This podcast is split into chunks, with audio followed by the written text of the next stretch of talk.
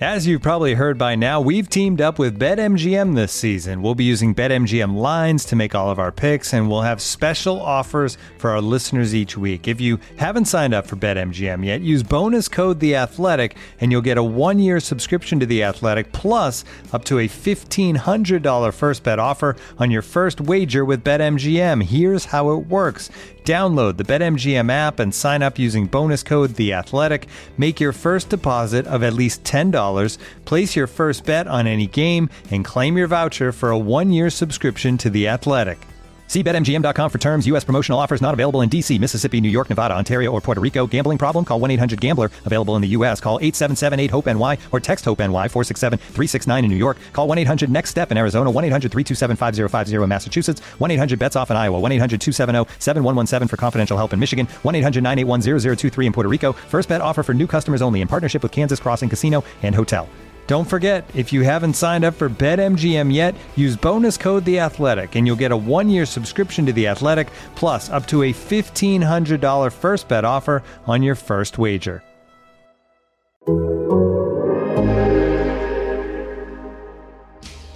High in the air, Brito back at the wall. Adios, Pelota. That's the type of manager that I'd like to be, which is the same every day. They know what they're going to get. They're going to get energy, they're going to get accountability, they're going to get structure, and they're going to get support. And I'm going to bring those things to the dugout in the clubhouse regularly. It takes hard work uh, and it takes humility, taking one step forward at a time, making one good baseball move after another. And I really feel like that's how we're going to get where we hope and intend to go. You're listening to Baggs and Brisbee on Athletic Podcast Network. Welcome to episode number 201 of the Baggs and Brisbee podcast. I am Grant Brisbee. I'm here with Andy Baggarly and, uh, Andy, uh, 201 batters faced for Hunter Strickland in 2018. I say this less to mention Hunter Strickland and more to bring up the 2018 Giants because we're back. Boy, yeah. If, if there's ever a road trip you want to just fling your helmet at and then just take a big swipe at, that that would be uh, that would be this one. Yeah, this is uh it wasn't that long ago. It was a week ago where I thought I really earnestly, honestly thought the Giants' best plan was to, to stand pat, to not make any wild moves, to keep uh, the rotation intact, to not go out and get Willson Contreras. But if someone were to amble along like Pablo Lopez or a controllable player, Cedric Mullins, maybe that would uh, help their fortunes now and in the near term. Uh, but I, I just don't know. I think this might be a sell, sell, sell kind of situation. Yeah. So I guess I guess the question would be, you know, they could still go out and find players that could help them beyond this season, players that have additional years of control. Um, and and maybe they could even use some of their major league pieces like Carlos Rodon to make that happen. So you know, I, I, maybe they could be buyers and sellers at the same time. I think they just have to try to use this deadline to their advantage. But if if you're Farhan Zaidi or, or Scott Harris and you look at how this team is playing. And you never judge a team by its worst week of the season. The only problem is the Giants have had their worst week of the season twice now in July and haven't really been good outside of those worst two weeks either. So, do you think that you can make this team competitive next year? Or are you in a situation where, okay, we're not getting the inputs we were hoping for from the farm. Uh, we are further, not as far along as we thought we would be. We need to take a more significant step back. Where do you think they are right now? I am pretty pessimistic about next season, and I know that that uh, is a little fickle, considering that before the, the season it was like, hey, can the after the Dodgers sweep, it was, hey, maybe the Giants still have a shot at the West. But I'll wear it because you look at the roster player by player. Who can you count on for next season that makes you say yes? That gives the Giants an advantage over their competitors for even the last wild card spot. Is it Joey Bart? Now, you know, you might be optimistic about his long term future, but that's not a player you can say next year for sure that's the one who's going to put the Giants over the top. Brandon Belt is going to be a free agent. Brandon Crawford hasn't shown anything this year. Evan Longoria. I mean, you can go down the list.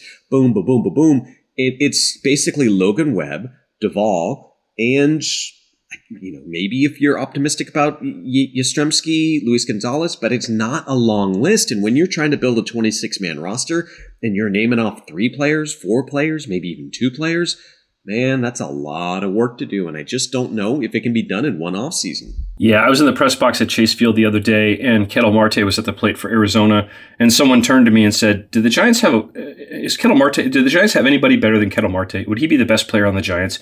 And I didn't even have to think about it. I'm like, "No, they don't have anybody better than him. He would be the best player on the Giants," which is certainly no uh, doesn't uh, speak poorly of Ketel Marte. He's a really good player, probably a really underrated player actually. Um, but yeah, the Giants just don't have anybody aside from Logan Webb and Camilo Doval that you could imagine would be on the team in three years. Um, so, yeah, you, you wonder you wonder when they have to start making moves that are going to be uh, that are going to bring a little more stability. But you know what? I mean, I know you always say we're not here to talk about whatever you lead into. we're here to talk about the Giants. I mean, do we really have to this time? Do we have to talk about the Giants? What, what's going on in your life, Grant? What's happening with you right now? Oh, let's see. There's uh, we got we got softball. I'm taking the little soft, summer softball league for my youngest. Tell daughter. me all about it. I want to know every detail and talk about it for half an hour, please. Uh, youngest daughter pitched. Uh, she pitched yesterday. Pitched pitched well through a couple uh, Nice. hard strikes. Uh, you know, it's uh, she's she's learning her oats. No, Annie, we we have to talk about the Giants. We have to. I'm I'm, I'm uh, considering buying a, a few Miles Davis box sets, uh, records, uh, really nice ones. Hold on. No, no, no, no, no. We have to talk about the Giants. We have to talk. I'm going to need some bourbon at 10 in the morning to get me through this then. Hang on. Let's see. Ooh. Uh, oh, how about some Japanese whiskey? That might be nice to have. Okay. All right. I'll, I'll, I'll get myself settled and we'll talk about the Giants. Yeah, Fine. Fine. We're contractually obligated. contractually obligated. You know, I mean, I'm. It's funny because I really, when I looked at the Giants next season, I came to the conclusion less that the Giants needed to uh, go and sell at the deadline to make up for uh, whatever they're lacking for next season, and more like, hey, this might be their last shot. Let's push it in a little bit and see if they can get one more postseason before they have to do a ton of work in the offseason and I I still have that in my head as, as a possibility. They're still not that far from the wild card, but man, I don't know. It's I think the calculus would change if there were any faith that the Giants could promote, especially uh, hitting prospects. If they could fashion hitting prospects into hitting major leaguers, then the whole calculus changes about what you can expect for next season, what you can expect for the next three seasons. Without that, this team is still very much a long term mystery. They cannot get Joey Bart on track. Heliot Ramos has been a mess. You go down the line, and it's it's just a rough position for an organization to be in. No, it really is, and and you know, I, I, I do think they need to try to do something. And I thought about you know, you've heard the phrase "fortune favors the bold," right? What what move would you point to uh, in the four years since Farhan's taken over? What move would you point to as a bold move? That is a bold move. They are making a big bet here, and I mean, I, they've made some certainly some significant moves.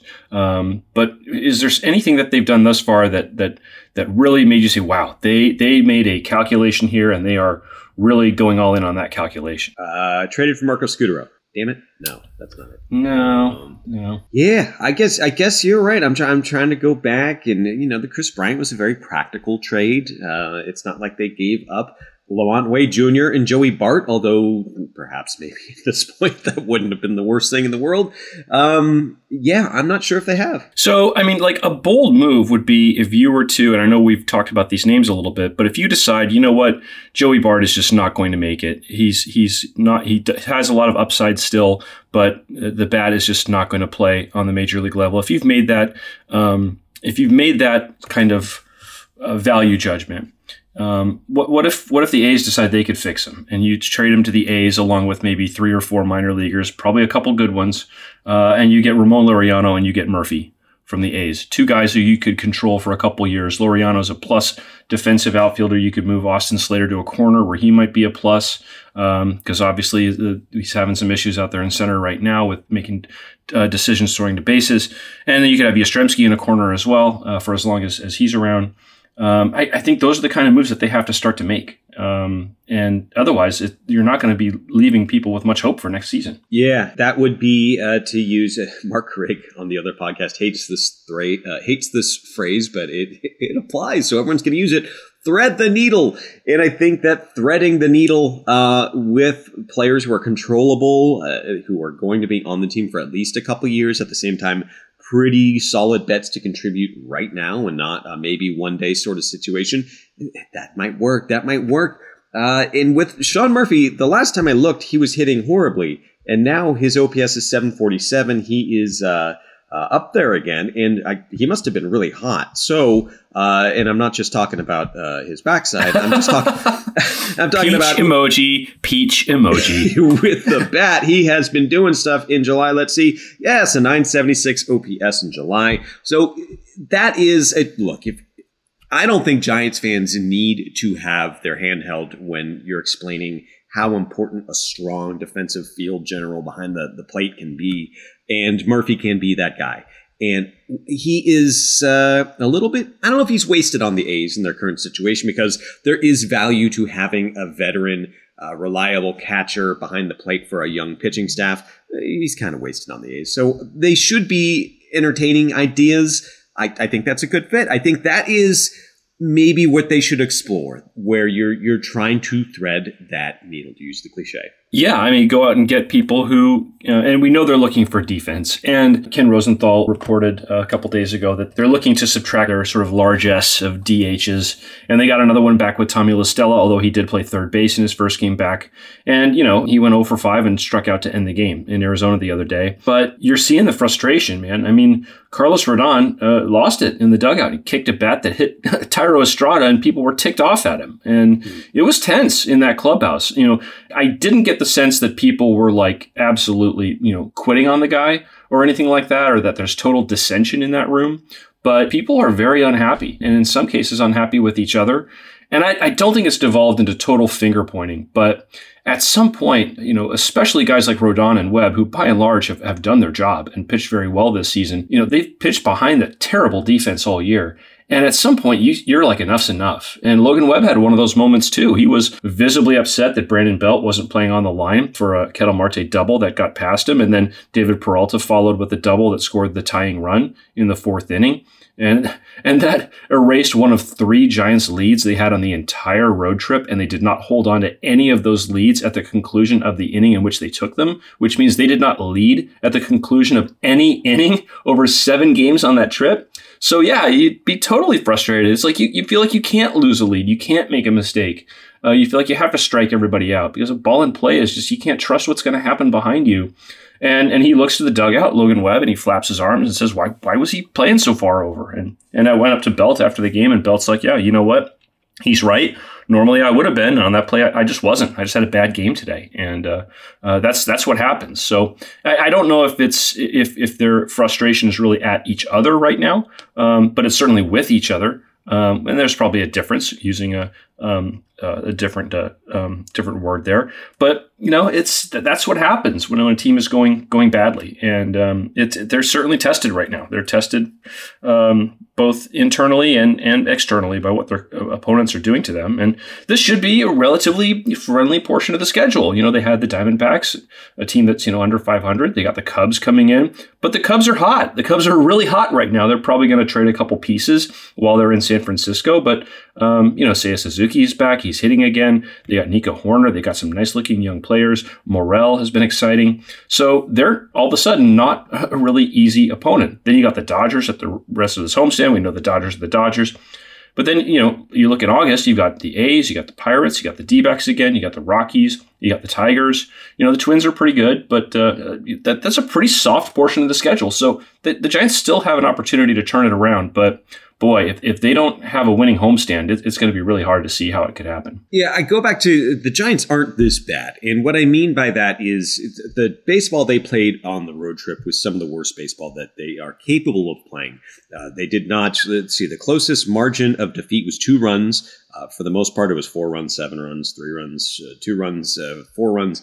They just they were losing, and they were losing handily in most situations. I know that they got the the tying or the the go ahead run up to the plate against the Dodgers uh, a couple of times, but no, they've been they've been getting skunked.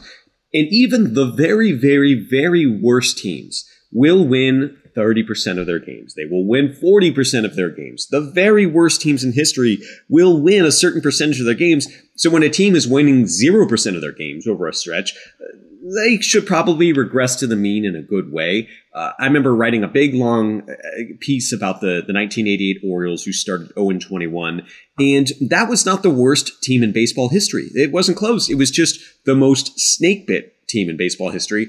And that's kind of where the Giants are right now. They're not the most snake bit team in, in baseball history. They're just the most snake bit team right now. They could still win a few games, but you don't, if a team is capable of losing seven games in a row like this, you probably shouldn't be confident going forward and planning on adding for this season, regardless on if it regresses to the mean or not. If you can lose seven in a row, you're probably pretty bad in some respects. Yeah, and you know one one big thing is I think last year they scored maybe it was their most runs in any inning in the first inning. And, and this year they're not getting those those first inning runs uh, like they did last year. You know, we know that they're in the aggregate they're scoring a lot of runs, but uh, that's starting to level out quite a bit. But they're just they're not getting uh, they're not getting to starting pitchers early, and that goes for you know the guys who are pretty good and the guys who aren't not so good. They're just not settling in and not scoring early, and that reminds me a lot of like the 2019 team, where it seemed like the first time through the lineup, the lineup did nothing, you know, and uh, and it is usually tougher for a team to, to get to a pitcher the first time through the lineup. But um, that's been a real issue is, is getting started, and uh, it's something that has plagued them in the past, and it's something that has come up again as as a big issue because, yeah, to your point, I mean you know, there were three games at Dodger Stadium where they were, you know, tied or had the lead in the seventh inning or later. So it's hard to feel like you're blown, blown out of those games. But when you never have a lead to protect at all, I mean, it, really does sort of warp uh, your sensibilities. And um, yeah, at times they were a big hit away, but they got to get that big hit early in games and have a lead to protect and set up their relievers the way they want and you know feel like they actually have control over the script of a game. And they just haven't had that. They didn't have it the entire road trip. And uh, uh, and obviously it, it, probably couldn't have gone any worse. And, and they lost Evan Longoria along the way who's a guy who you know uh, has played well when he's been healthy um, and has brought some stability. So now you have no Longoria no Crawford um, Belt. We, we've seen that he's just not moving like he did, even at first base. And that's one of the reasons he needed to be on the line, is because he's just not able to move as well and made a big mistake on fielding that bunt as well, uh, throwing the ball over the head of catcher Austin Wynns, allowing two runs to score. So, yeah, it's, it's just a lot of air's gone out of the balloon real fast. Looking for an assist with your credit card but can't get a hold of anyone? Luckily, with 24 7 US based live customer service from Discover, everyone has the option to talk to a real person anytime, day or night. Yep, you heard that right. You can talk to a real human in customer service anytime. Sounds like a real game changer if you ask us. Make the right call and get the service you deserve with Discover. Limitations apply. See terms at discover.com/slash credit card. Looking for an assist with your credit card but can't get a hold of anyone? Luckily, with 24 7 US based live customer service from Discover, everyone has the option to talk to a real person anytime, day or night. Yep, you heard that right. You can talk to a real human in customer service at any time. Sounds like a real game changer if you ask us. Make the right call and get the service you deserve with Discover. Limitations apply. See terms at discover.com/slash credit card. Yeah, it is. Uh, first off, I just have to go back to that 2019 team that you mentioned because I'm still mad at them for scoring a first inning run at the end of April because that would have been the funniest statistical quirk I think possible. They almost made it through the entire first month of the season without scoring a first inning run. That to me seems impossible. That like like not just like an impressive statistic, but literally impossible. It's like standing on Market Street and, and, saying, well, you know, statistically, I guess it's possible that a car won't come by today. No, you know there's going to be a car that drives by because it's a busy street in a metropolitan area. Uh, it just seems impossible. So I just wanted to uh, give a shout out to the 2019 Giants for almost doing the impossible. Yeah, good on them. Good on good on them. Wait, no, not good on them. That was terrible. Ah, it's just wild stuff. Anyways, but I'll I'll go back to I you look at this roster and it's sometimes you say, okay, it's the defense. It's the defense. It's the defense. And I wrote yesterday about how you can fix the defense and how if you put uh, a, a, quality center fielder out there and you can shift Austin Slater and, and Yastrzemski into corner positions, now you turn a really bad outfield into an actual pretty good one. And that, that could help if you do this, if you do that. I just wondering if it's deck deck chairs in the Titanic. I just I just am not sure, and that might be recency bias because the Giants have been playing so poorly, and you know they're still uh, hit the buzzer. They're still X games, three and a half games out of postseason position. I don't know. I just, I just, they're closer to the Diamondbacks and uh, the Rockies than they are at postseason position, and that's not a good place to be. And the Baltimore Orioles. Orioles, baby. I mean, it's like I'm talking about trading Cedric Mullins, and just, that's the orange and black team that's going to surprise us here all the way. I keep reading all of these articles about, oh, here are trade targets, and it's like Anthony Santander. So I'm like, no, the Orioles are good, man. Everyone's like, like hardwired, and the Orioles are, are a hundred loss team. And uh, I, there was not one national reporter who shall remain nameless who was like, "I'm going to eat my shorts if the Orioles win 90, uh, win you know 75 games or something." I I forget. So he's probably in a cave somewhere where no one can find him. Um, but I mean, you, that's that just goes to show you, man. You can never be too um, confident in a prediction in baseball. Baseball is going to make you look stupid. Things are going to happen that you do not expect. The Giants may win 107 games one year. Ha ha ha. Who, who could see that coming? Um, it's it's it's just maddening. And and you know this is I think this season is is shaping up to be like the ultimate regression to the mean season. I mean it it is regression with a capital R in so many ways. And uh, you know, I, I, again though, even though you, you go read Giants Twitter and it's like sell, sell, sell, tear it down, they're terrible.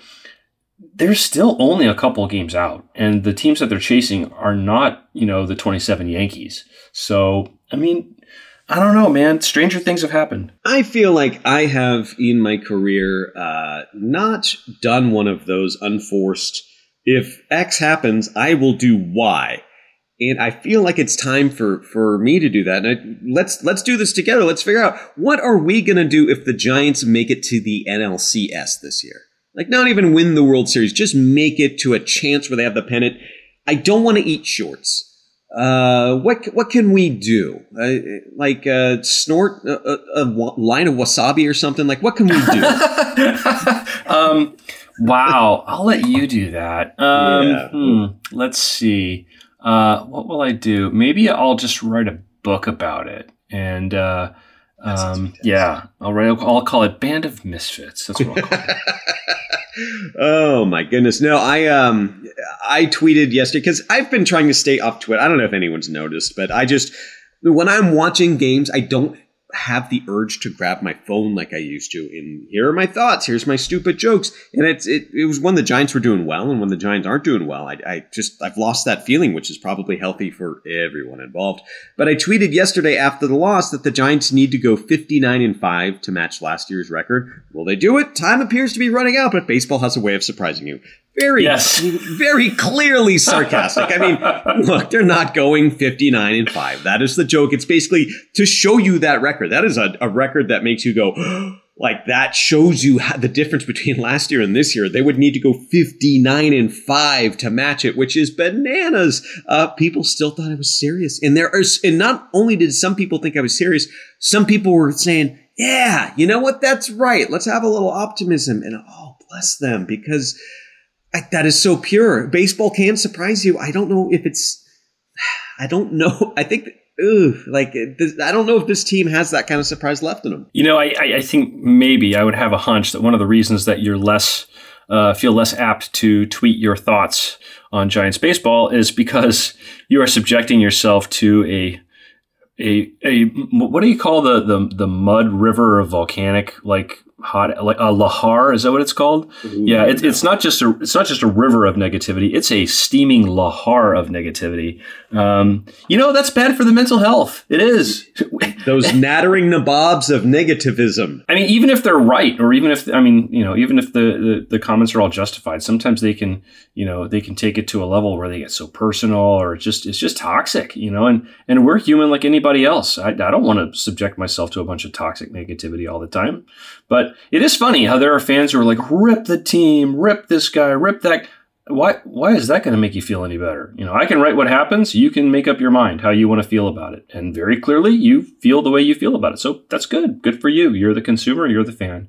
But this weird, weird sort of compulsion to, to want to have people rip the team, you know, it's like, well, you know, I'll just tell you what's happening and then you can make up your own mind. One of the weirdest things that I have noticed is uh, when something bad happens, someone will immediately be, be in my replies saying that it's Gabe Kapler's fault.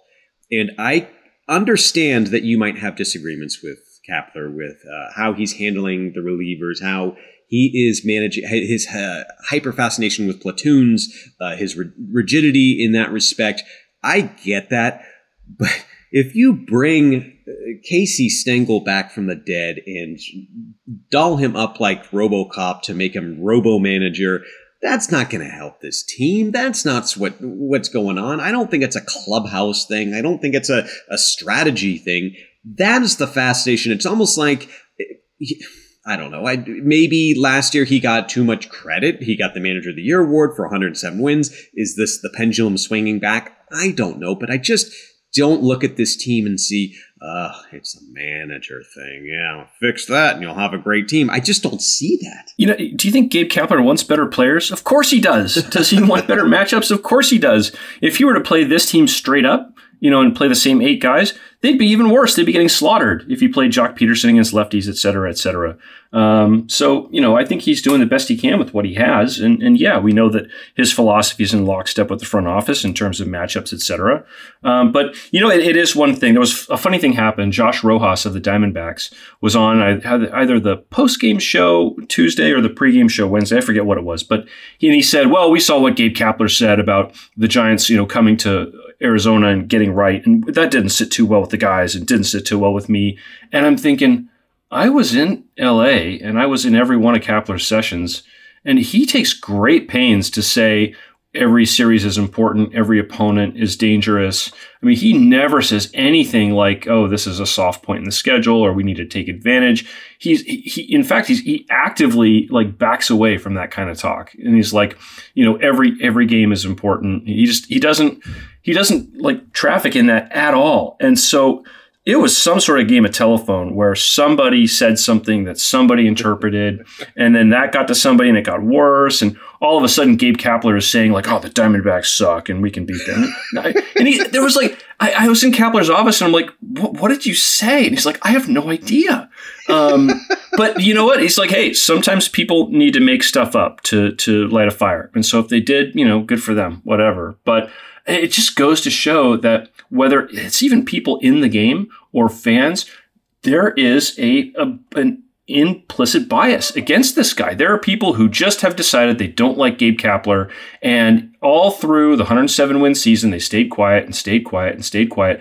And now the knives come out when when he's an easy mark. And I think that's just I, I, take it with a grain of salt when I hear, oh, industry source says Gabe Kapler's lost the clubhouse. There's probably a scout that just doesn't like Gabe Kapler and, and is just ready to, to, to say that just because that's the way that they feel. I mean, it's kind of a, it's kind of a, a, a symptom of what's going on in our greater society, right? It's like anything that gives me um, confirmation bias, I'm going to absolutely latch onto and and and um, and and sort of um, put my megaphone on and, and, and shout it from the heavens. So, you know, I, I, just, I don't make a whole, I try to really not make much of anything I hear that says, oh, Kapler's lost the clubhouse or Kapler's, a, you know, um, he's absolutely screwing this season up. I mean, he's kind of doing the same thing he did last year. Just the players are, are older, they're more hurt, and it's just not working. And um, you know what? It is, it is a, a, tougher task for a manager. That's when a manager has to manage people more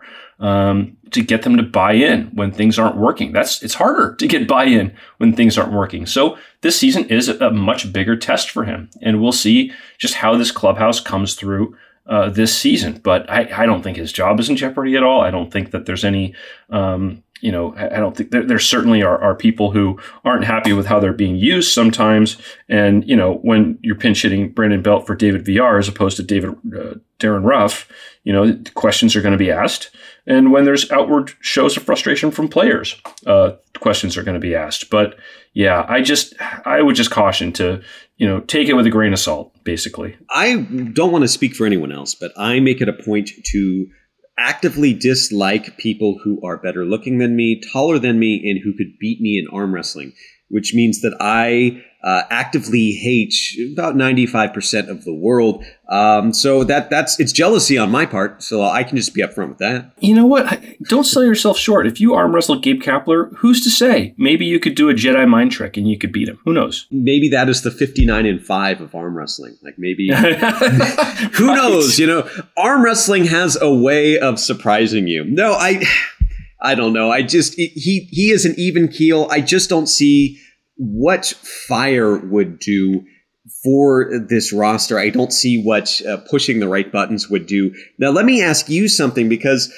you have been around your share of clubhouses, and I don't want you to get into specifics about Kapler necessarily, but when you are in a clubhouse where the, the team has, where their manager has lost the team or is in the process of losing the team, can you feel it? Is it as obvious as uh, rain's a coming, or is it more just like I don't know if my knee's sore because uh, I tweaked it, or because rain's a coming? Like, how obvious is it when a, a, clubhouse has been lost? I mean, it's it can be pretty obvious, and it, it depends. You have to be pretty clued in and and and know players, especially the veteran players. A lot of times the young guys don't know any better. You know, they're ju- they're just there hoping they get an opportunity, and and and a lot of guys are happy to be there. Um, but it's like any workplace environment. You're going to have some people who are the grumblers. You're going to have some people who uh, there. There's one veteran player uh, that Bruce Bochy uh, had a nickname for. I won't say who it is, but uh, his nickname for him was Icky Face because he just walked around with